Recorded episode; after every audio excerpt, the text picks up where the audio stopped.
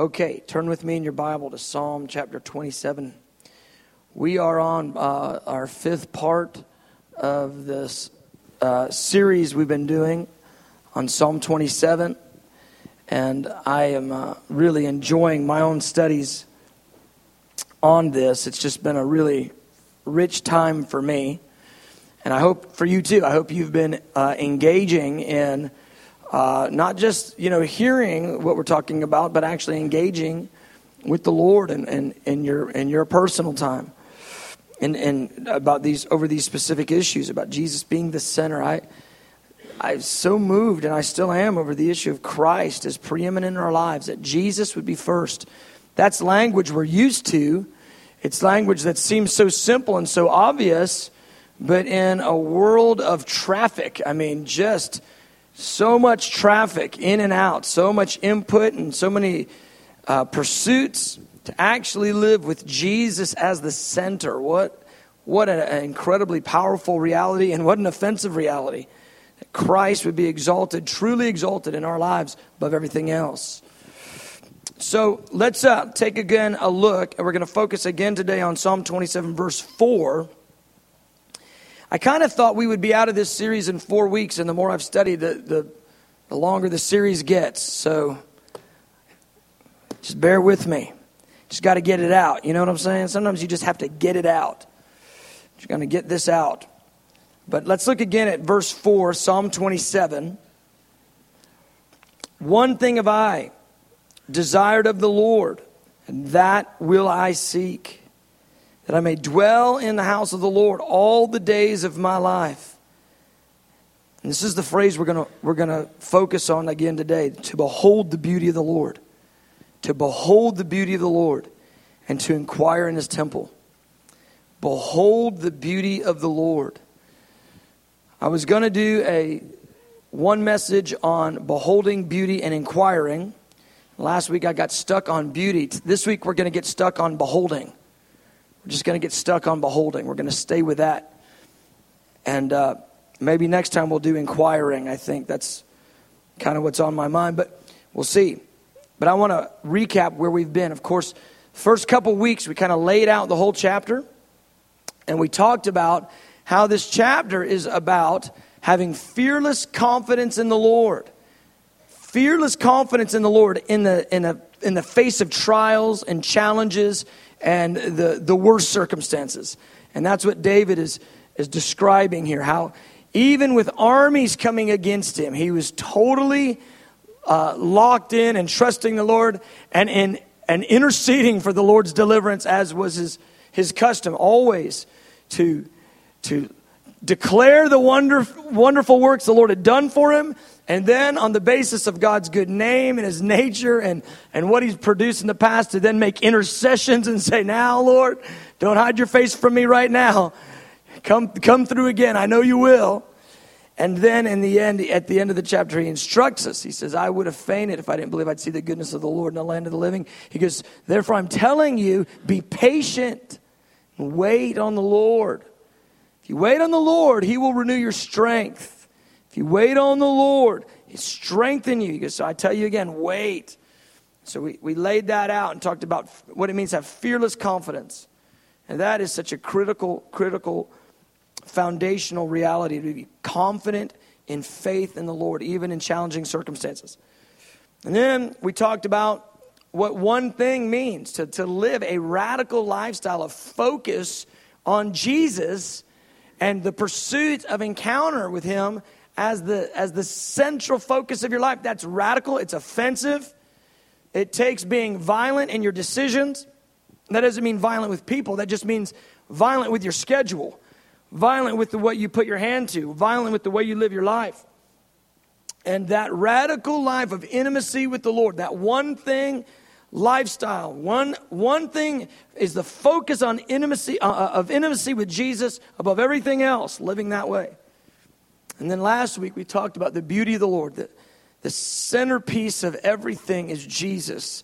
The Lord is, the Father decided to sum everything up in one man. Ephesians 1 tells us, He said, I wanted to bring everything in heaven and earth together in one man. Jesus. He's the central feature of the Father's plan, the central purpose uh, of the Father's plan is Christ glorified, the, the central uh, person of the kingdom of God is Jesus Christ, the central one that will uh, fulfill all your desires and satiate your soul is Jesus Christ. Jesus is it. He is the centerpiece, and actually live with Him preeminent in our lives is so powerful. And I, I just was so, I, was, I just felt like the word was just tenderizing my heart the more I considered the scriptures about this man Jesus in whom all the deity dwells. All the deity dwells in Jesus. Father, Son, and Spirit, Godhead, dwelling in this one man. And this man, Jesus, able to say to his good friend John, John, I am the Alpha and the Omega. I am the first and the last, John. The man Christ Jesus can say, I am the Alpha and the Omega. And then he follows it up with, Don't be afraid. I just love that. Alpha and Omega in human form, and then says, And don't be afraid. It's incredible. I mean, just the beauty of his person. I mean, just amazing. And so today I want to talk about this issue of beholding. And uh, someone uh, asked me, I, I, I said that uh, when we begin to live with a vision for the worth of Jesus, when we actually begin to perceive rightly the worth of Jesus, we'll live a lifestyle worthy of him. And, and someone asked me, they said, Well, what's the formula per, for perceiving Jesus' worth? It's not a really a bad question, actually, it's a pretty good question. I said, I, have been trying to do that my whole life. What, how do, how, what's the one, two, three? What's the formula for perceiving Jesus' worth, for really comprehending his worth? And the, the, the, the challenge is there's not a really, you can't give a one, two, three formula. In God, there really aren't any formulas. You know, there are, there are uh, keys, there are, there are things that we employ in our life, practices, but you can't get the, you know, you know, the formulaic equation, apply it to your walk just like that person over there applied it to their walk and expect to get the exact same uh, results. And the reason why is God will deal with you based on what you need, and He'll deal with them based on what they need. Do you know what I'm saying? Sometimes this person, they need a real boost. You know, they need a real help. And they'll pray the one prayer the one time, and boom, all heaven breaks loose for us. For the rest of us, we end up, you know, a lot of times slogging in the trenches of intercession over a long period of time because there's more that's got to get worked out of us than God has to put in us. you know what I'm saying? Sometimes God will use the long uh, time of prayer and faith and, and perseverance to work out of us things that we're not even perceiving. And He'll release blessing in its time after He trains us in the course of, of patient perseverance. And so you can't take the formula necessarily and apply it this way and that way. And so when it comes to comprehending Jesus' worth, I mean, that's an important thing to comprehend, comprehend his worth, to see him as worthy. That's really important, and it will. It will transform the way we live. But what's the formula? Well, there's not one. there's not a formula, one, two, three, that you and I can apply equally. Each individual apply the formula, and now it works. It's not how it goes. But I will say this that we get real insight into what David said. And I really think that beholding and inquiring are pretty good tip offs when it comes to comprehending Christ and comprehending his beauty. And so these two things, beholding and inquiring, I would put those in the list of keys, ways to live your life to understand his worth better. And that's why I want to talk about beholding him. And I think that, uh, I'll just say it this way I think many people that have been saved a long time, they imagine that years, having been saved for years, equates to hours of having beheld the Lord. But the, the truth of the matter, a lot of times, is a lot of years saved doesn't actually equal a lot of hours beholding Him. It equals a lot of hours doing Christianity and uh, doing uh, church or doing meetings, but that doesn't always equal a lot of hours of beholding Jesus. Good morning, I'm here. Everybody here? Okay. We are all here now. Good. In fact, it's, it's, you know, it's what they teach, teach you in leadership courses. Doing the same thing 20 years in a row doesn't equal necessarily 20 years of experience. You got one year of experience 20 times. And a lot of times Christians, what they'll do is they'll just sort of get the ABCs down. They'll get the just the basics down. Okay, we don't cuss anymore. We don't go to you know bad movies anymore, and uh, hopefully we're not cheating on our taxes. You know, and on, on a good day we won't lose our temper, and we just kind of live there. We're just happy people that just you know goody two shoes types that you know we're Christians, and and and there's not this vision of a deeper life in God. And I think ultimately, I'm always spurring us on not to doing greater exploits in God, I'm spurring us to a deeper life in God. Because you're not going to be, He's not going to base the output of your life.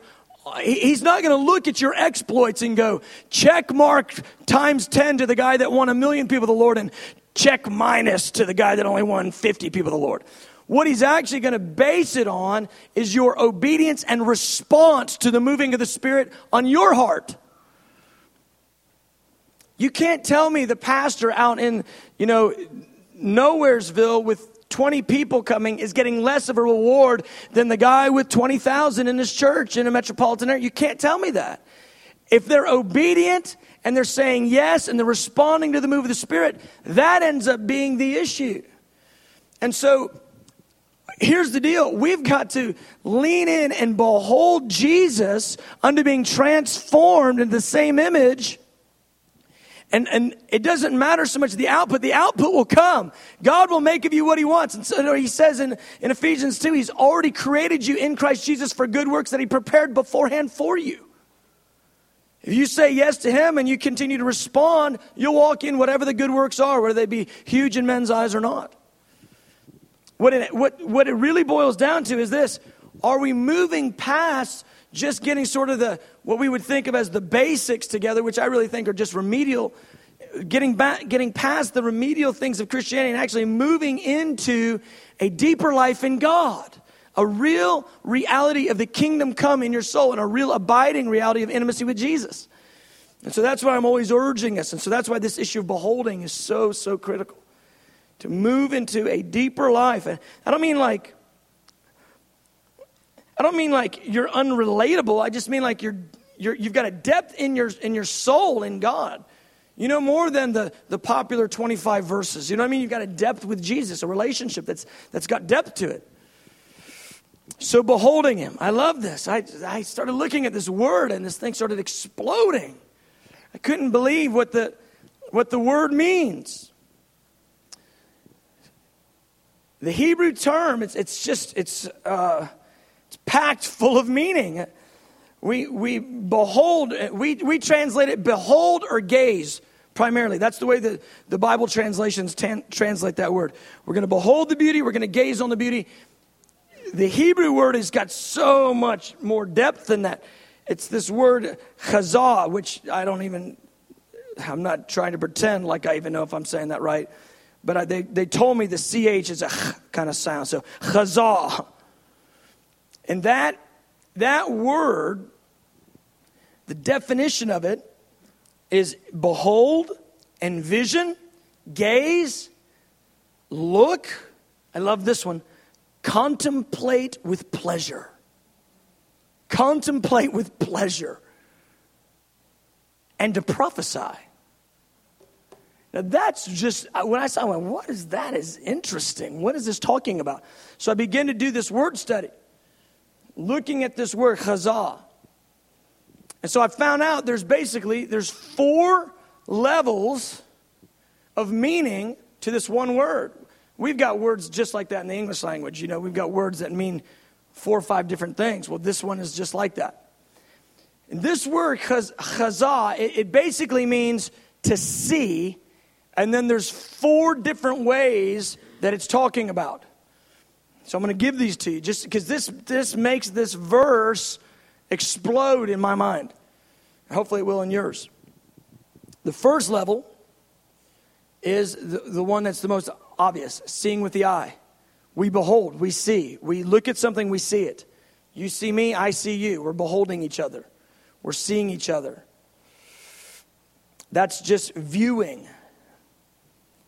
And so when we're thinking of beholding, we're talking about viewing. Now, here's what I want to say about this viewing with the eye. Uh, David was for sure talking about stuff he had physically seen with his eye. He, I mean, the scriptures are pretty clear as he's writing the Psalms. He says, I've seen the consummation of all perfection. Psalm 119, he goes, I've seen it. In Psalm uh, 63, he goes, I, I've seen you in the sanctuary. I've seen you in, with your glory. So David had encounters, and, and, and Psalm 145 he goes, I'm going to meditate on the glorious splendor of your majesty. He'd, he'd seen, he'd actually physically seen. Most of us, and, I, and here's what I want to say I don't want to, I do not want to domesticate that version of seeing. I don't want to dial it down and just say, well, it's, it's just something else. I think there's a real seeing. I've been around a few people from time to time that, that are seers.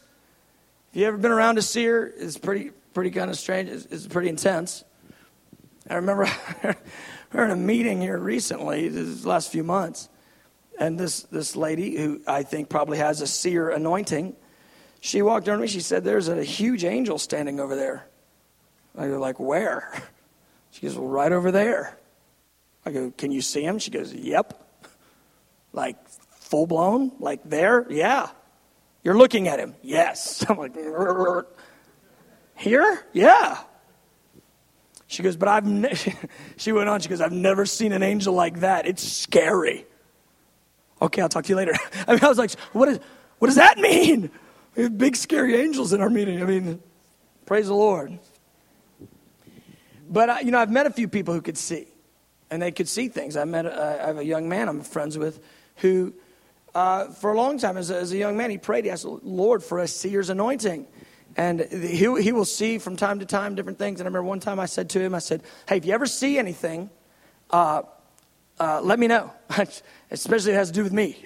you ever see anything around me, I want to know about it, good, bad, or ugly. And I remember one time I was there in the prayer room and I'm praying, and he looked up and went,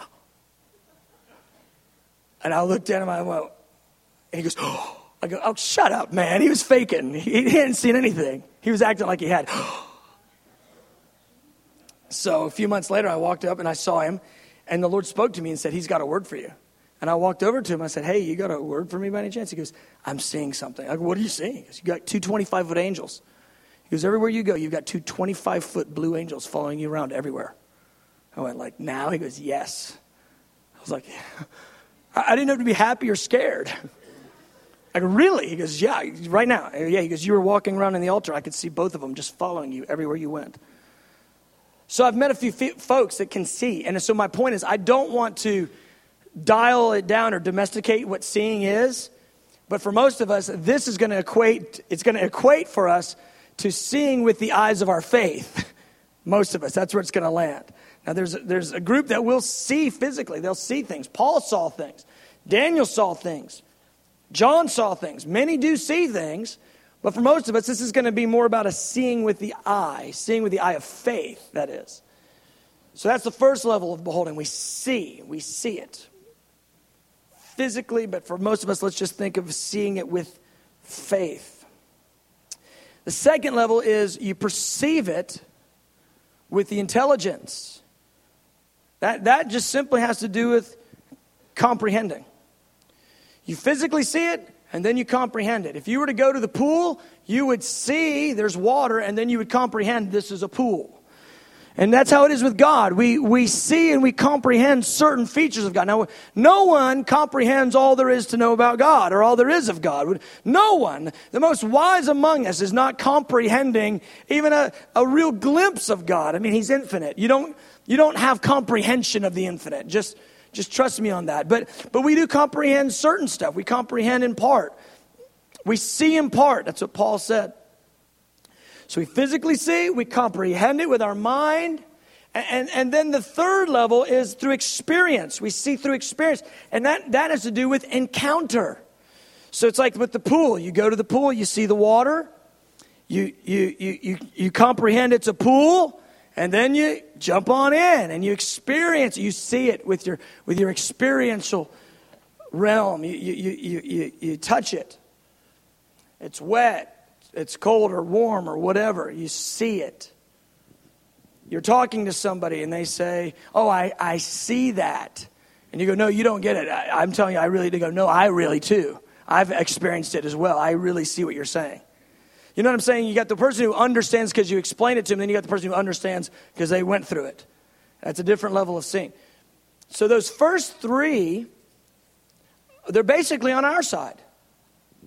We behold him by putting ourselves in front of him to see him, to understand him, and to begin to move into him and encounter him. But the fourth is the most interesting to me. The fourth, I want to introduce a, a word you may understand. It's, a, it's a word you'll understand, but as it relates to prophetic, it's a term called ecstatic or ecstasis. And what it describes is in the Old Testament, prophets would actually come under the influence of the Holy Spirit to the place of they were actually, uh, they were actually being uh, uh, mouthpieces for God. They were actually being possessed, if you will, by the Holy Spirit. And so when they said, Thus saith the Lord, they were dictating the heavenly stream of, of thought and revelation. You know, most of us, we kind of get a little impression and we, you know, we feel a little thing, maybe feel like it's from the Lord. Thus saith the Lord. And most of the time, it's like, I kind of feel, really, we should say it that way. We shouldn't come trumpeting, I, thus saith the Lord, when you kind of got a feeling, you know, got a little shad- shadowy picture in your mind, you know. Just say, well, I just kind of had a little picture. I kind of felt this. A lot of people, they get themselves in trouble by saying, thus saith the Lord. And, and the little feeling they had was, you know, it was the anchovy pizza they had the night before, and it's a little funny.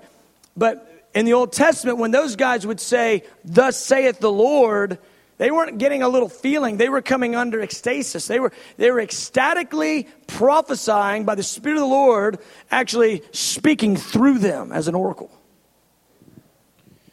And so, this fourth level of beholding, this is where it gets over in that definition of prophesying.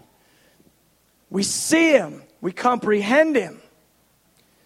We encounter Him. You know, just like we see the water, we understand it, we jump in, we feel it. But then there's this place where He encounters us. He encounters us. He comes on us and ministers to us and through us in a dramatic way. It would be like you and I. We show up at, at, at, a bonfire. We see the fire. We get it. This is a fire. It's burning stuff. We get next to it, go, ooh, this is warm. And it moves from it being warm to the fire jumping on you and getting in you. And that's the fourth level of beholding. I tell you, I, I was sitting there going, oh, I want to behold him. I really want to behold him. And I want to propose this that there is a fullness of beholding God that has to do with this full definition of this word. A fullness of beholding God that has to do with all four of those levels where you're perceiving Him, you're understanding and comprehending, there's revelation coming, you're experiencing Him, you're encountering Him, and then He encounters you. You know, there's the, I, I, I've taught the the uh, seeking God, you know, Psalm 63, I'm going to seek him. And in here in, in, Psalm 27, David says, I will seek him. And that, and that has to do more with the inquiring. But this is the way I tell it. You know, there's a place where you're seeking God, you're seeking God. And, uh, and then there's a place where he turns and he begins to seek you. And I love how Tommy Tenney kind of gives that explanation. He gives it in his book, God Chasers. He says, you know, just like a father and a child play chase. You know, the child chases the father around, the father's running, and, and little boy's, I'm going to get you, daddy, I'm going to get you, daddy. And then, you know, the, the, maybe the dad disappears behind the, the, the corner and he jumps out and he goes, Ah! And he goes, I got you, daddy. He goes, No, I'm going to get you now. And there's that place in God where you're seeking God, you're seeking God, and then he turns and he begins to seek you. And I find, I, I feel like these four levels of beholding, they speak of this, this fullness of, of perceiving him, understanding, comprehending, encountering unto being encountered. And I really feel like that, that, that rounds out the definition of it. Here's my, here's my thought, though. I think most Christians won't slow down enough to actually get the fullness of beholding. They don't slow down and they try to get it on the run. Try to get the five minute Bible or the one minute whatever or the 30 second devotional. And, and I'm going to tell you something. This doesn't happen through the one minute Bible. God bless the one minute Bible. But you know what I'm saying? This doesn't happen through the really get it on the run real fast, sort of add Jesus onto your lifestyle version of, of devotion to the Lord. This is about slowing it down, getting rid of other attractions. We manage the necessities, but we get rid of the other attractions so that we can have time to slow it down and to behold Him to drink him in, to receive from him, to comprehend him. And I, I, I don't think by any stretch that I'm like a master at beholding God. I've done a little bit. I've, I've practiced different things in my time of prayer. I spent long seasons where I would just sit before Him silently for an hour or more. Just that was just a part of my my ritual, really, when the awakening came, that just kind of blew that out of the water. But I, I'm getting back to it again, where I just sit silently to behold the Lord, to behold Him.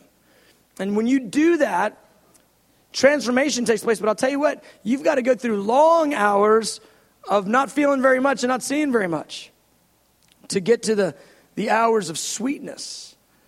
And uh, your, your mind will tell you you're wasting your time because there's many many times i've sat there silently and all i can think about is my to-do list the errands the honeydew stuff i got to do, do at home the, the, you know, the little boys and now the little girl at home for me and, and the different things that's got to happen. And, and i'm sitting there fighting through all the traffic to just settle it but after seasons of doing after time doing it your, your soul will begin to settle and you can actually draw off of heaven. You actually behold God. There's many times where I've sat there before him silently and I and I didn't have a specific perception. I didn't have some burning revelation or truth that was burning in my mind, but I just I just made that place to sit before him and quiet my soul and just sit there with him. And man there's some there's some of the most trans, transformational times just beholding god silently with very minimal fireworks but just that that transformational power of the spirit of god working in you. I want to say this real clear. I want to encourage everyone in this community to take time to behold God, to make time to behold God, if not daily, regularly, multiple times in a week, where you're, you're just there uninterrupted without anything. Sometimes it's good to have a little pad, pencil, and a pad so that all the thoughts that are flying through your mind and your to do, you can really get your to do list done in that moment because when you sit there and you try to slow down to behold God, everything you got to do will start flying through. Just start making your to do list. And after you get her done, you just put that to the side and you go, okay, now I'm ready. Oh, I want to behold you, Lord. I want to see you. I want to understand you. I want to encounter you. I want you to encounter me. And you just slow it down and allow the Holy Spirit to minister to your heart. Is there's such a transformational power to that. Ephesians 3, it's interesting to me. I was thinking about this Ephesians 3 prayer. And this is what Paul's talking about. Paul is describing the multiple levels of beholding in this Ephesians 3 prayer that we, that we, pre, we pray all the time. So he says in verse 14, For this reason I bow my knees to the Father of our Lord Jesus Christ, from the whole family in heaven and earth his name. Verse 16, that he would grant you according to the riches of his glory to be strengthened with might through his spirit in the inner man. Here we go. Here's the four levels coming right now. That Christ may dwell in your hearts through faith. Seeing Christ and dwelling through faith. That you, being rooted and grounded in love, may be able to comprehend. You see it, you comprehend with all the saints what is the width and length and depth and height. Know the love of Christ, to know, to encounter. Do you, do you see that? We, we see through faith the, the reality of the indwelling Christ. We comprehend the dimensions of love, and we know, we, we experience. That's an experiential knowledge that he's talking about there. It's clearly experiential knowledge. We know, verse 19, the love of Christ, which passes knowledge, that what? You would be filled with the fullness of God, spirit possession. Can you see that? It's really interesting. I think he's just I think he's just teaching it with that that Hebraic mind of beholding right there. Just laying it out for us. The, the seeing, perceiving, the understanding, the encountering unto God encountering us. Beloved, this is what the Lord wants. He wants a people who will come before Him with hearts saying, I want to, I want to drink of you. I want to draw off you. I want my soul to be filled with you. I want to see you as you are. There are so many promises in the scripture about seeing God. The pure in heart shall see God. Uh, when, he, when he appears, we'll see him and we're going to be like him. I mean, right now we're going to see through a glass darkly, but then face to face. There's so much. We're actually going to see Jesus with our eyes, beloved. In fact, every eye is going to see him. You don't even have to be saved, you'll see him. When he returns, the unsaved and the saved alike are going to see him.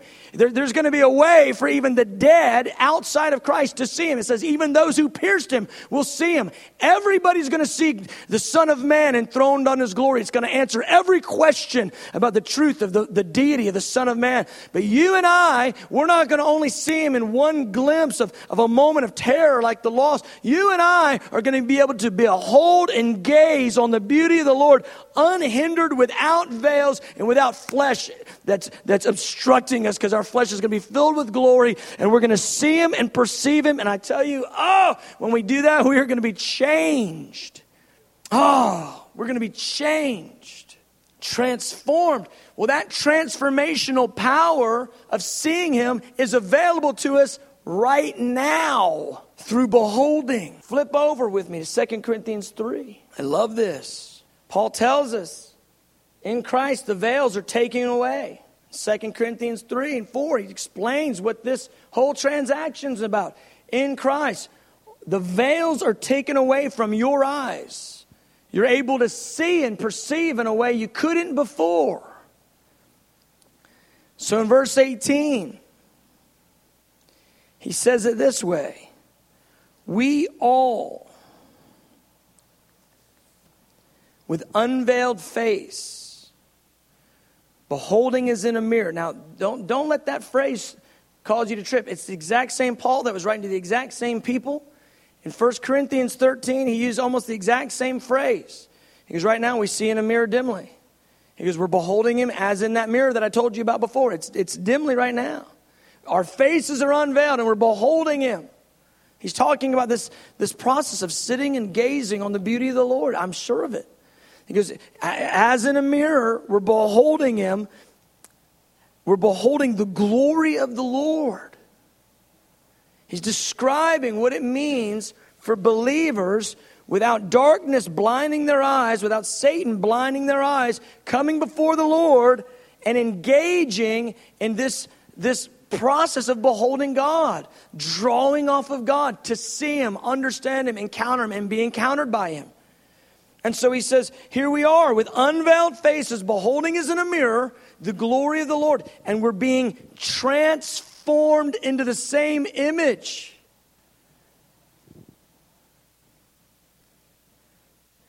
I want to propose something to you. our five steps to this and our seven points to that and eight keys for this and that, I want to propose our, our psychology and, and, and pop psychology culture and our, our five ways to be better at this and better at that has no power compared to beholding the glory of the Lord when it comes to transforming the inner man. And you and I need our inner man transformed. We are old dogs that can't be taught new tricks.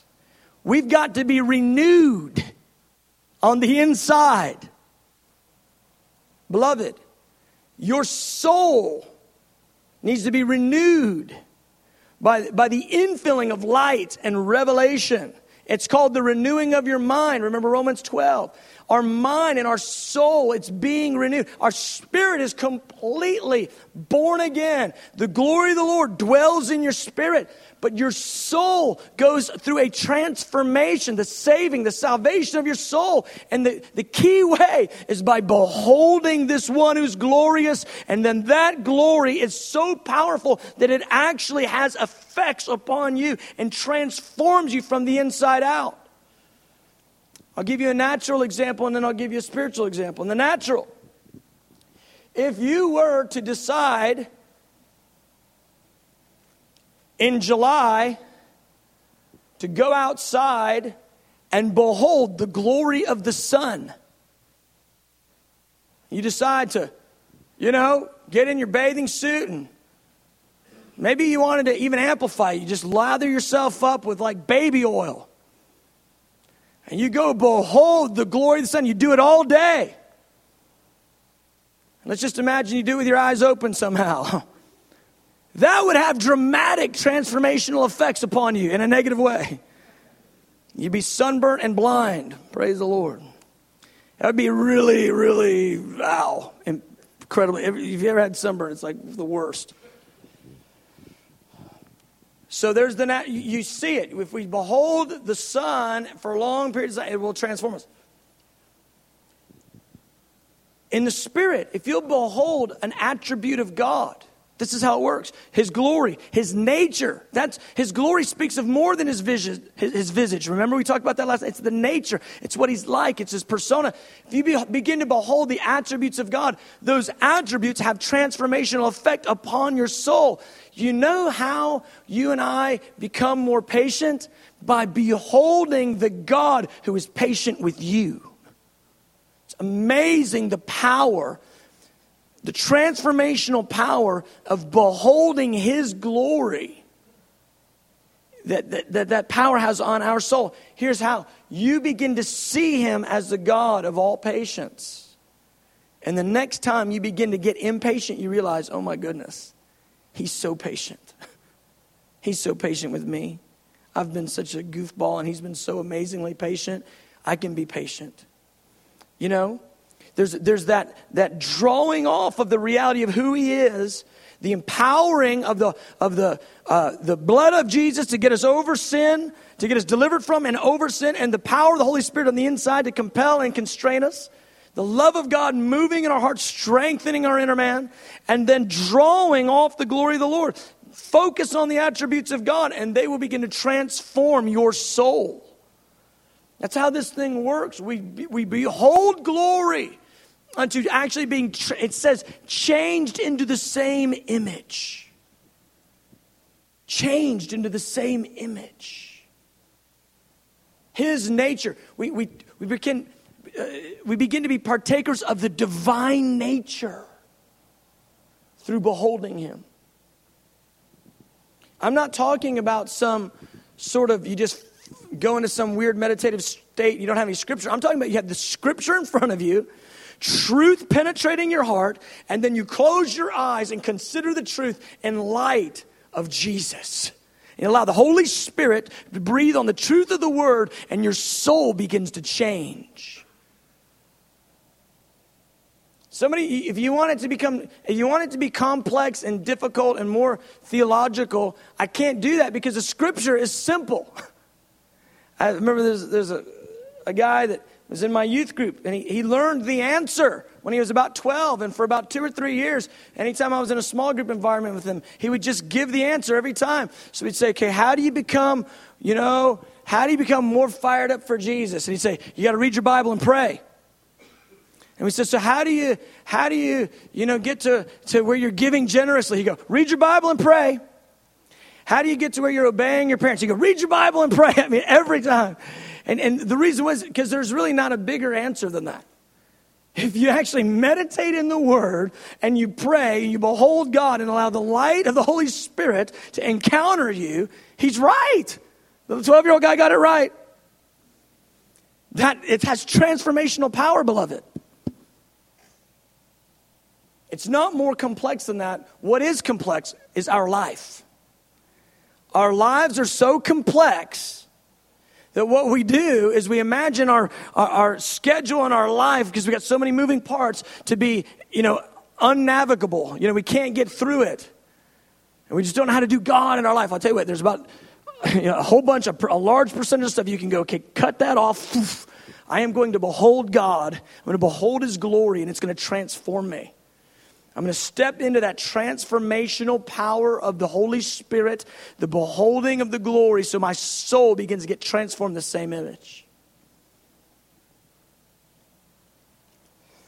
There's massive power available to transform your soul. Jesus, He is the one, the scripture says, he, he, in Jesus are incomparable riches, unsurpassable riches. Uh, one translation says, the unfathomable riches of Jesus. And You have access by his blood. You have access to the unfathomable riches. Now, I'm going to land here. I want to just talk for a minute about venues. How do we do this beholding of God? How do we, how, where do we line up in our, in our soul and our mind to consider God? And, and I just I just do I just gave you the I'm going to give you the four that work for me really good.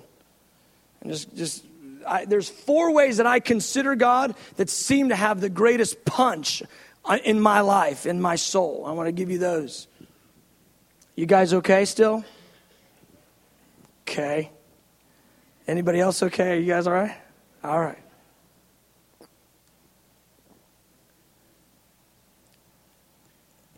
There's all sorts of ways to consider God, all sorts of ways to picture and to see Him, to see Him. And so I try to take an, a, a, one of His attributes and I apply it to Him and I see Him through the lens of that, that attribute. And so the, the first one that I think about is the infinite God.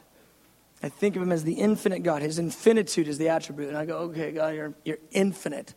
Every every part of your person extends forever in that trait of you. Your patience is infinite. Your love is infinite. Your kindness is infinite. Your justice is infinite. I just, I begin to work through those thoughts. Who he is as infinite. And then I just picture the size of him. I just picture the size of him. There's something about when we really see how big he is, his size, his greatness, his infinite, we see how, how expansive he is, it, really puts a lot in perspective. and I love to think about the, the heavens. I, I'm not, I've never been a big science guy, but when I started thinking and studying a little bit stars and planets and solar systems and galaxies and universe. I, it just started blowing my mind about how big God is. Well, Psalm, uh, Psalm 19, it says, the heavens, they declare the glory of God. You know, you think about light years and, and space that just goes on and on and on. You go, man, it's kind of a lot of, a lot of wasted room out there. A lot of stars and light and planets and rocks and stuff. Well, it's big because it's declaring Him. It's enormous because it's declaring Him. We have our little models of solar systems. You know, you can, we, my boys have one in their room, and you have the sun, and you have all the little planets, and it's about this big. And that thing is so far out of scale, it's silly. Like one time I went through it and explained how, how far away you have to be. And it's, it's like Pluto to get the scale right, you know, based on an inch is 100,000 miles. Like Pluto's like down the street somewhere, you know. You can't do it. You can't get the scale in, th- in this much of a model. But he's, he's, he's infinite. He's, he's, he's great. I mean, he's, He's beyond comprehension. And I think of just his size and the, the heavens, and I begin to comprehend the, the God who says he stretched out the heavens like a curtain, Isaiah 40 says. Stretch them out like a curtain. Is you, you know, you and I, we walk to the window, we go, okay, need more sunlight. Poof. God goes, I, I need to make a universe. Poof. That's how, how hard it is for him. It takes like no effort our infinite God.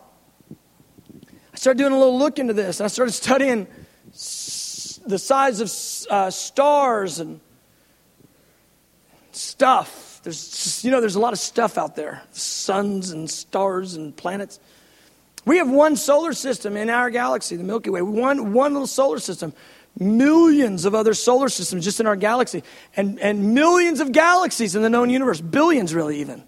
Billions just in our galaxy, just in our galaxy, there is a uh, there is a sun a million times brighter than our sun, just in our galaxy. It's called Eta Carinae. Eta Carinae. It's a million times brighter, and it produces five million times more energy. In our neighboring galaxy, there, there's a sun that's 8.7 million times brighter than our sun. It's called R136A1. It's almost 9 million times brighter than our sun.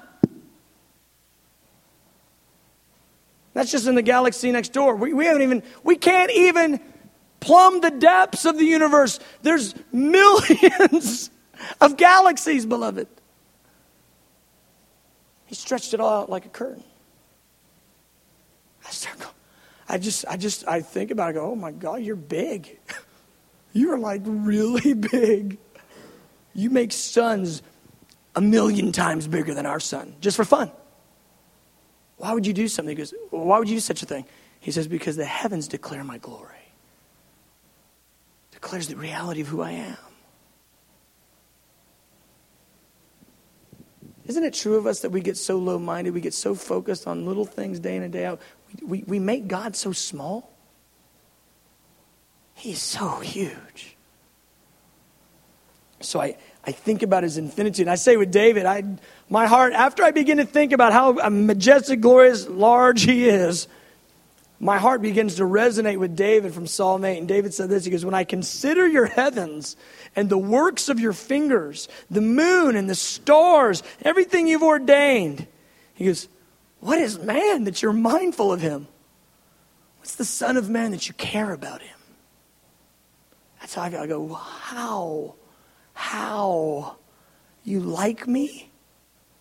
Big, huge God likes me and I will behold his glory in that way. And it transforms my soul. Because now I'm not getting my worth out of what anyone else says about me, about whether or not so and so likes me or not. I'm getting my worth out of this that the infinite God regards me and cares about me and likes me. That's huge. So I think about the infinite God. And then I, and I think about him as the enthroned God. And I could take a couple hours on this point. But Revelation 4, beloved, make Revelation 4 your habit. Make it your habit. Behold, God enthroned. He took John there for the rest of us so we could get the picture. Behold, a door standing open in heaven voice like a trumpet. It said, Come up here. He goes, Immediately I was in the Spirit, and behold, a throne set in heaven, and one seated upon it. And that one was like a jasper and a sardius stone. Beautiful color radiating out of him. And around the throne there was a rainbow like an emerald. And there were 24 thrones with elders that were clothed and robed and crowned. And there's, there's lamps of fire before the throne and living creatures and thunders and lightnings and voices emanating from the being of God on the throne. I tell you, you can close your eyes and you can go there. Because the writer of Hebrews tells us we've been given access through a new and living way by the blood of Jesus to come boldly to the throne of grace to receive grace and mercy to help in time of need. I need it all the time. And I behold the one on the throne. Oh. And I just, I just, I, I, my, my soul gets calibrated to what's real. You know why? Because eternity is written on my heart. See, as much as I enjoyed my boys winning the football game yesterday and, and wonderful Falcons game, I, that whole thing was in perspective for me.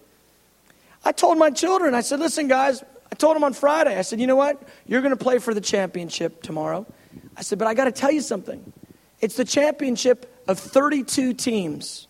Now, that's a lot of teams, but that's nothing compared to everything. That's a great little championship. It's a great little championship. I want you to win it. I said, but you're already champions. And here's why Jesus Christ won the victory over death, hell, and the grave. And you said yes to being on his team. You're already champions. So that whether you win or lose tomorrow, you're already winners. I said, it'd be nice to get this little championship, but it's nothing compared to the big one, which you've already won. And I said, guys, go out there and play like the champions you are. Guys, we put, we've got to put this life in perspective because there's a much broader reality in the infinite God who is enthroned on glory. And that place where He's enthroned, it's the centerpiece of all created order. And you and I have access not just to be there, but to interface with Him, to receive of His glory, and to inquire. So I meditate on the enthroned God the infinite God, the enthroned God. And then I think about the incarnate God. 1 Timothy 3, verse 6. Great is the mystery of God who became, he was manifested in the flesh. And I take in my mind, I go, that big God who made everything became a baby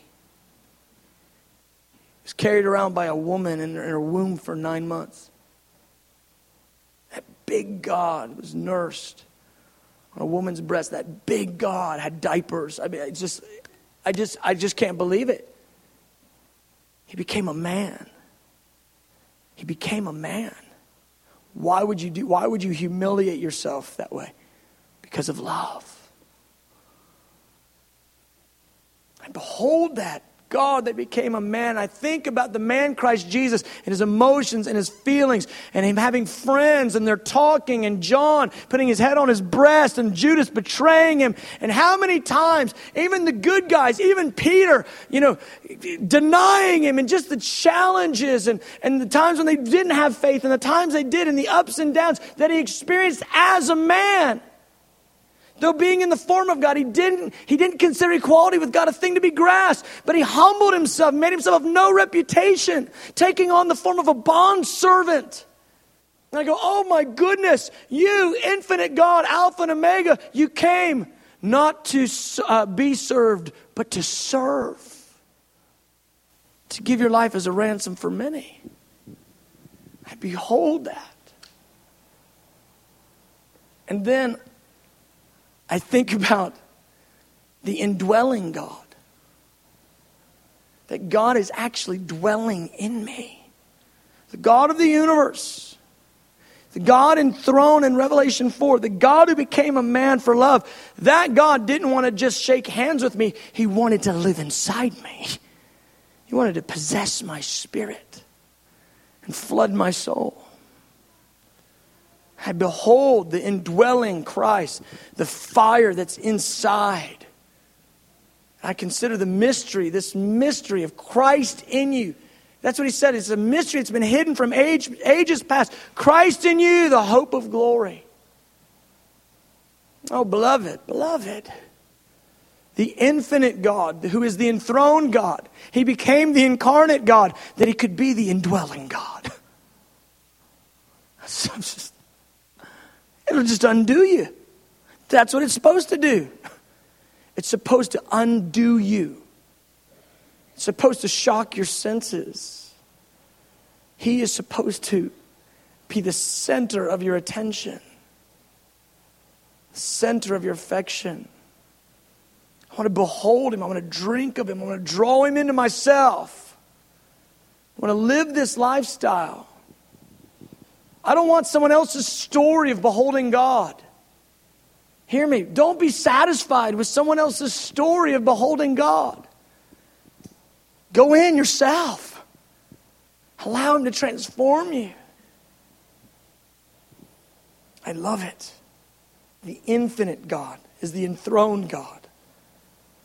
He became the incarnate God. He could be the, so he could be the indwelling God inside of you.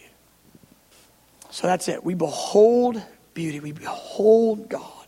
We drink God in to the transformation of our souls. Good. Amen.